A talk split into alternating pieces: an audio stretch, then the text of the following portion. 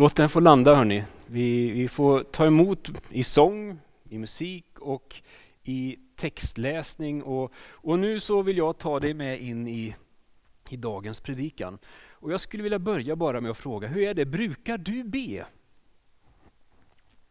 Brukar du det? Jag tror att det är så att vi ber, ibland utan att vi knappt vet om det. Och ibland så gör vi det medvetet. Vi inleder det här året med ett antal gudstjänster då predikan liksom zoomar in det här med bön. Jag tror kanske att det är sju söndagar, jag har inte, jag har inte räknat eh, så här, antalet riktigt. Men vi, vi skulle vilja under de här söndagarna liksom påminna om bön och bredda bilden och förståelsen av vad bön handlar om. Och i grund och botten så vill vi ju uppmuntra varandra. Börja be, eller fortsätt att be. För där vi ber, där öppnar också livet med Gud upp sig. Eh, så vi inleder det här året, och vi har gjort i många år, och det är många kyrkor som gör så, att man inleder ett nytt år med att tala om bön. Eh, och vi har valt i år att göra det, att tala om bön utifrån Saltaren. Den här bibelboken som är en bönebok. 150 salmer eller böner som man kan välja och vraka ur. Och under några söndagar så plockar vi ut några av de här bönerna eller salmerna. Det finns ju många olika karaktär på de här salmerna. Det finns klagosalmer, bönesalmer och så finns det lovsånger och tacksägelsesalmer. Och så finns det ett mönster. Den som har börjat läsa Saltaren kommer att märka att både i enskilda salmer men också i Saltaren som helhet så finns det ett mönster, en rörelse, en resa ifrån klagan till lovsång. Den där resan görs i många salmer men också i boken som helhet. Eh, många salmer inleds med att salmisten vänder sig till Gud, suckar, ropar, klagar. Som i psalm 7 till exempel. Herre min Gud, jag flyr till dig. Fräls mig, rädda mig, grip in. Så kommer man med sitt hjärta och allt det vi bär på av vår nöd, det som samlar på sig i vardagen. Och så någonstans längs vägen så händer något och så slutar salmen inte i moll utan mer i dur. Förutom vis, möjligen 88 för den är bara mörk rakt igenom. Men många salmer vänds ändå, som psalm 7, som slutar med orden Jag vill tacka Herren för hans rättfärdighet. Jag vill lovsjunga Herren, den högstes namn. Så det här mönstret det kan man se i många enskilda salmer men också i saltaren som helhet. Alltså det är som att bönerna djupnar mot slutet av saltaren. De här bönesalmerna övergår mer och mer till att bli lovsångssalmer, tacksägelsesalmer. Tillbedjan tar över, klagovisorna tystnar. Fienderna ja, de försvinner ut ur synfältet och Gud själv upptar bedjaren mer och mer. Så de avslutande salmerna det är rakt igenom lovsånger. Av den här observationen så ska vi nog passa oss för att dra slutsatsen att de här klagovisorna, bönerna om hjälp, om beskydd, ropet om att Gud ska gripa in, att de bönerna är inte är lika värdefulla eller att de inte är lika passande. Inte alls. Det jag tror man kan dra för slutsats av den här noteringen det är att när vi ber så händer något. Oklart hur, men någonting händer med den bedjande människan. Någonstans längs vägen när vi ber så vänds sorg och klagan till någonting annat. Tacksägelsen börjar spira. Lovsången tar sin början. Hur det sker, ja, det finns inget mönster på det. Men att det sker, det vittnar saltaren om och troende människor i alla tider. Längs vägen när vi ber så vänd sorg och klagan. Idag så skulle jag vilja ta dig med till en av de här lovsångerna. Det är nog kanske saltarens kortaste psalm, 117. Och jag undrar inte, vi står upp tillsammans och så kan vi, vi gör Hej förresten på er där hemma vid skärmarna. Ställ er upp ni också, där hemma i vardagsrummen. Och så gör vi ett experiment idag. Det här med experiment det gillar vi, det gör vi ständigt. Eh, vi provar och läser den här salmen alla tillsammans. Eh, är ni med? Ja, bra. Bo är med. Låt oss be och läsa psalm 117 tillsammans. Prisa Herren alla folk, lova honom alla länder. Väldig är hans godhet mot oss. Herrens trofasthet är evig. Halleluja. Ja, Herre, när vi nu tar tid för att läsa ditt ord, låt det få inte bara flyga över vårt huvud, utan landa i våra hjärtan. Kom heligande och tala till oss om det som ligger på Faderns hjärta idag. Amen. Varsågod och sitt. I Saltaren så uppmuntras vi gång på gång att prisa Gud, att lova och tacka Gud. Och faktum är att det sjungs, det lovsjungs en hel del i Bibeln. Det vet du. Den där natten då Jesus föddes så överraskades några ruffiga herdar av att plötsligt så stod där en hel himmelsk här. Och vad gör de? De lovade och prisade Gud. Himlens änglar jublar över att Jesus föds i Betlehem. Och snart så stämmer ju herdarna in i lovsången och det dröjer inte länge förrän de vise männen, eller de där österländska stjärntydarna, new age-figurerna dyker upp och det står att när de fann Jesus så föll de ner och hyllade honom. Och så fortsätter det. Överallt där evangeliet förkunnas och Jesus blir känd så bryter också lovsången fram. Vad gör att en människa börjar prisa Gud? Vad är det som får en människa att liksom inte, att det bara att hjärtat bubblar över. Att, vad är det som gör att en människa börjar lovsjunga Gud? Salmen som vi läser idag säger att bland annat att det sker när vi erfar, när vi inser någonting av Guds godhet. Då väcks lovsång till liv. Så länge man inte ser längre än till sig själv, då lovsjunger man inte Gud. Men överallt där Guds härlighet uppenbaras, där Jesus blir känd, där stiger också lovsången fram. Så lovsång och andliga upptäckter, det hänger ihop. Så snart en människa erfar eller börjar ana något av Guds godhet, så händer någonting gott i hjärtat. Då väcks lovsång. Så är det. Du blir ju glad om du får någonting fint. Får du något dåligt, ja, men då kan du göra detsamma. Men om du får någonting fint, det är klart att du blir glad. Så älskade Gud världen att han gav den sin enda son för att de som tror på honom inte ska gå under utan ha evigt liv. Jesus berättade en gång en liknelse om himmelriket och han sa så här. Himmelriket är som en skatt som ligger gömd i en åker. En man hittar den, gömmer den igen och i sin glädje så går han och säljer allt han äger och köper åkern. En man hittar en skatt i en åker. Det är lite oklart hur det där gick till. Hur hittade han den? Var han en medveten skattletare som var ute och sökte? Eller var det att han arbetade där som daglönare och så plötsligt hittade han skatt i någons åker och så ja, ser han till att köpa åkern? Eller är det så att han bara av tillfällighet råkar gå förbi?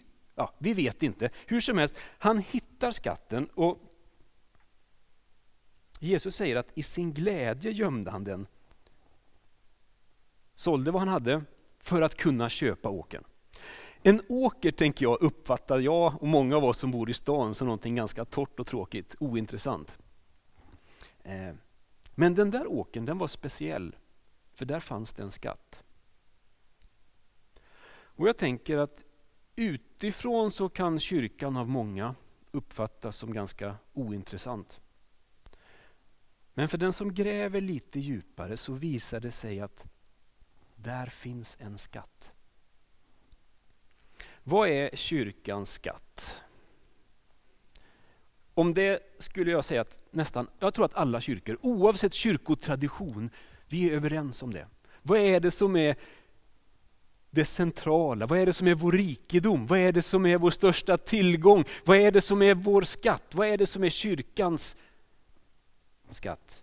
Ja, det är Jesus. Ortodoxa, katoliker, lutheraner, baptister, pingstvänner, IFK-are, ekumenianer, you name it. Vi samlas omkring Jesus, vem, den han är och det han gör. Vår rikedom det är ju den han är. Hans liv, hans död och hans uppståndelse för vår och för världens skull. En, en eh, pingstvän som blev präst i Svenska kyrkan, Magnus Persson, skrev här i veckan i någon tidning som damp ner hemma hos oss så här. Att kyrkan behöver ständigt förnya former och förbättra sina strukturer. Men vad som framförallt behövs i vår tid är en förnyad tro på och glädje över kyrkans sanna skatt. Evangeliet om Jesus Kristus som världens frälsare. Att upptäcka Jesus, andliga upptäckter kopplas till lovsång och till glädje. Det här är tydligt i Saltaren. Det är tydligt i Saltarens böner att salmisten som erfar Gud också lovsjunger. Jag vill jubla av glädje över dig och lovsjunga ditt namn, du den högste. Halleluja, tacka Herren ty han är god. Evigt varar hans nåd. Det ber vi och det sjunger vi. Halleluja. Det är ett av de här bibelorden som inte översätts. Ett hebreiskt ord. Halleluja. Det är så, jag tror det finns på alla språk, eh, att vi väljer att tala hebreiska. Det är, och nu Ola, lite grammatik för din skull. Eh, det finns någon här i kyrkan som går igång när jag liksom har gett lite grammatiska grejer. Halleluja, det är eh, en imperativ imperativform i pluralis av verbet hillel, som betyder lova och prisa. Och så är det sammansatt med, med gudsnamnet Javé, eller förkortning av det. Alltså, prisa Gud. Det är en uppmaning till många. Praise God, halleluja! Låt oss lova eller prisa Gud. Och det säger något om saltarens spiritualitet. Det finns en inbjudan i saltaren att kom med och sjung. Låt oss prisa Herren. Och så sjunger vi med. Vi sjunger med på olika sätt. Jag vill prisa Herren, ständigt sjunga hans lov. Lova Herren med mig, låt oss tillsammans ära hans namn. Ja, det fortsätter. Thomas Sjödin är ju känd tror jag vid alla. Han har skrivit den här boken bland annat ett brustet halleluja. Han reflekterar över sitt liv och ni vet om hans livsresa, hur han och Lotta har förlorat två pojkar. Och så skriver han så här. Mitt halleluja, det är ett annat än det som jag sjöng som tonåring. Det är ett annat halleluja än det jag mumlade som ung och lovande pingstpastor. Men det är ett halleluja. Det är dovare och mörkare, försiktigare, mer dröjande. Men det är ett halleluja. Det är inte fullt så trosvisst som det var, men det är ett halleluja. Alltså ett sätt att uttrycka det allra djupaste i mig och det viktigaste. Det är fyllt av tacksamhet över den tro som följt mig sedan barnsben. Och över att jag fick växa upp i ett hem där man trodde på någonting mer än lönebesked och värdepapper. Jag sjunger mitt halleluja med samma hjärta som då, men jag hör själv att det inte låter likadant längre. Vi sjunger vårt halleluja i olika stämmer, med olika röster. Det går inte att tvinga fram det, men det väcks och det får växa.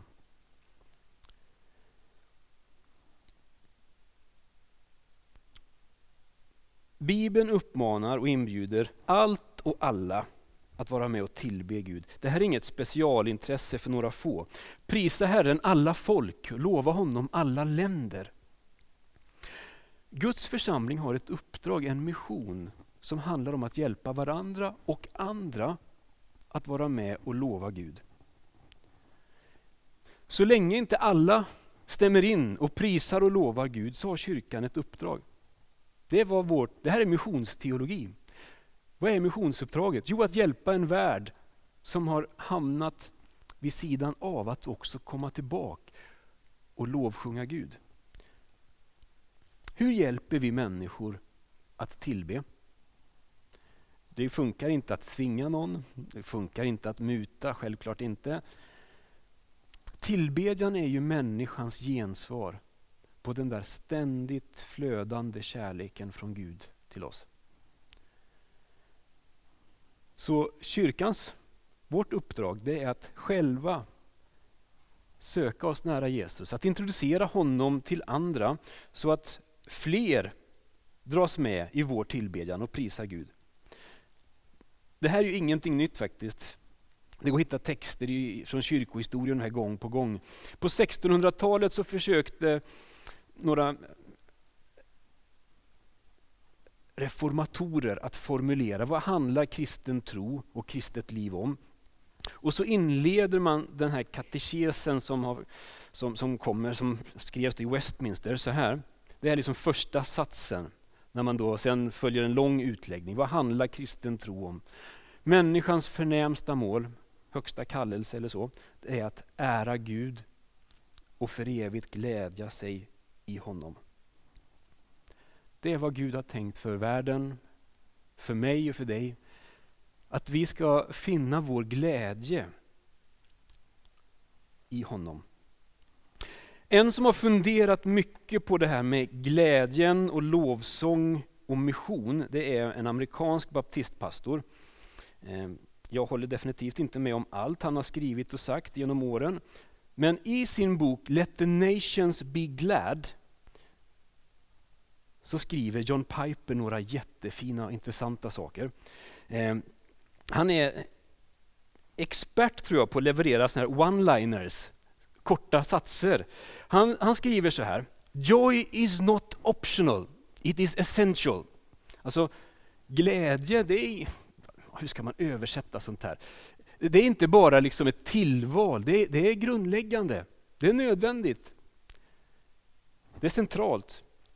Vi förknippar inte alltid kristen tro med översvallande glädje. Alltså kristna ska vara allvarliga och seriösa, inte glättiga och ytliga.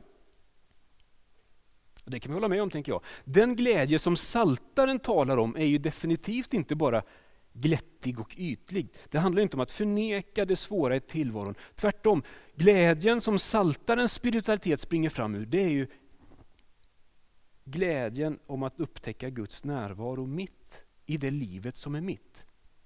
Även när det är svårt och smärtsamt. Så John Piper säger också att God is most glorified in us when we are most satisfied in him. Alltså Gud blir som allra mest ärad när vi vänder oss till honom och finner vår glädje i gemenskapen med honom. Och sen sån här mening. Mission is the overflow of our delight in God. hur man översätter det. Alltså, man kan säga så här att det finns ingen missionär som skulle ropa ut att Lova Herren med mig, låt oss tillsammans ära hans namn. Det ropar man inte ut om man inte själv i hjärtat också kan säga att jag vill sjunga till Herrens ära så länge jag lever. Jag vill tacka dig Herre av hela mitt hjärta. Så det Piper säger det är When passion for God is weak Zeal for missions will be weak.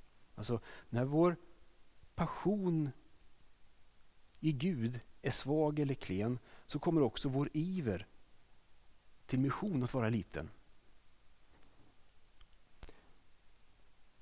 You cannot commend what you do not cherish. Alltså han är, hans en, korta meningar, jag tycker det, han är bra på att formulera dem. Det vi inte själva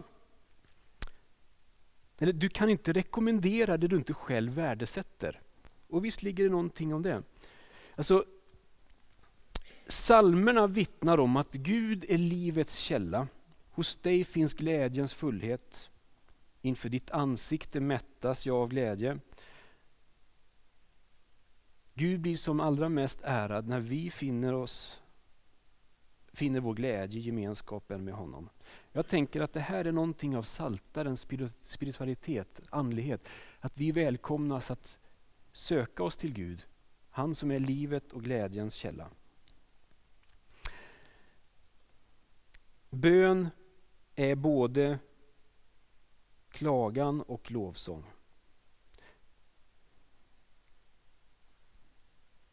Ibland fastnar jag för bilder. Och I veckan som gick så snubblade jag över den här bilden och jag vill visa den till avslutning. Eh, det är en bild av befriade australiensiska soldater. Eh, tagen i, av, de har varit tillfångatagna av japaner. Och så är det någon som har färglagt den här gamla bilden. Och det charmiga är att det är Christos Kaplanis, bara det att det är Kristus som har färglagt den. Ja. Men eh, En bild säger ju mer än tusen ord kan man säga. Och när man tittar på den här, jag vet inte, det ser på ett sätt, när man tittar lite så ser det ganska avslappnat, nästan lite muntert och gemytligt ut. Det är något slags vänligt över de här männen. Det är goda vänner som dricker kaffe. Och samtidigt är det högst påtagligt att de de är ju väldigt märkta av sina erfarenheter. De här männen har varit utsatta för exceptionella påfrestningar. Men de lever. Och nu står de inför att återhämta sig från det de har varit med om. Och jag tänker att det kommer nog krävas en, en process av tillvänjning för att komma på fötter igen och för att kunna leva i frihet. Och så har jag tänkt, så här kommer det kanske se ut nästa vecka när vi dricker kyrkfika igen efter corona. Eh, eh. Jag tror att vi är medtagna, mer eller mindre, efter två år med exceptionella erfarenheter, utmaningar på olika sätt. Men vi lever verkligen. Och min bön är att vi inte bara ska återhämta oss, utan ska kunna gå stärkta in i det som ligger framför. Någonstans längs vägen när vi ber så vänds sorg, sorg och klagan till tacksägelse och till lovsång. Och min bön för oss är att vi också skulle kunna stämma in i psalm 117. Att vi och de omkring oss under det här året skulle få erfara någonting av Guds godhet och trofasthet. Att han inte släpper taget, han går med.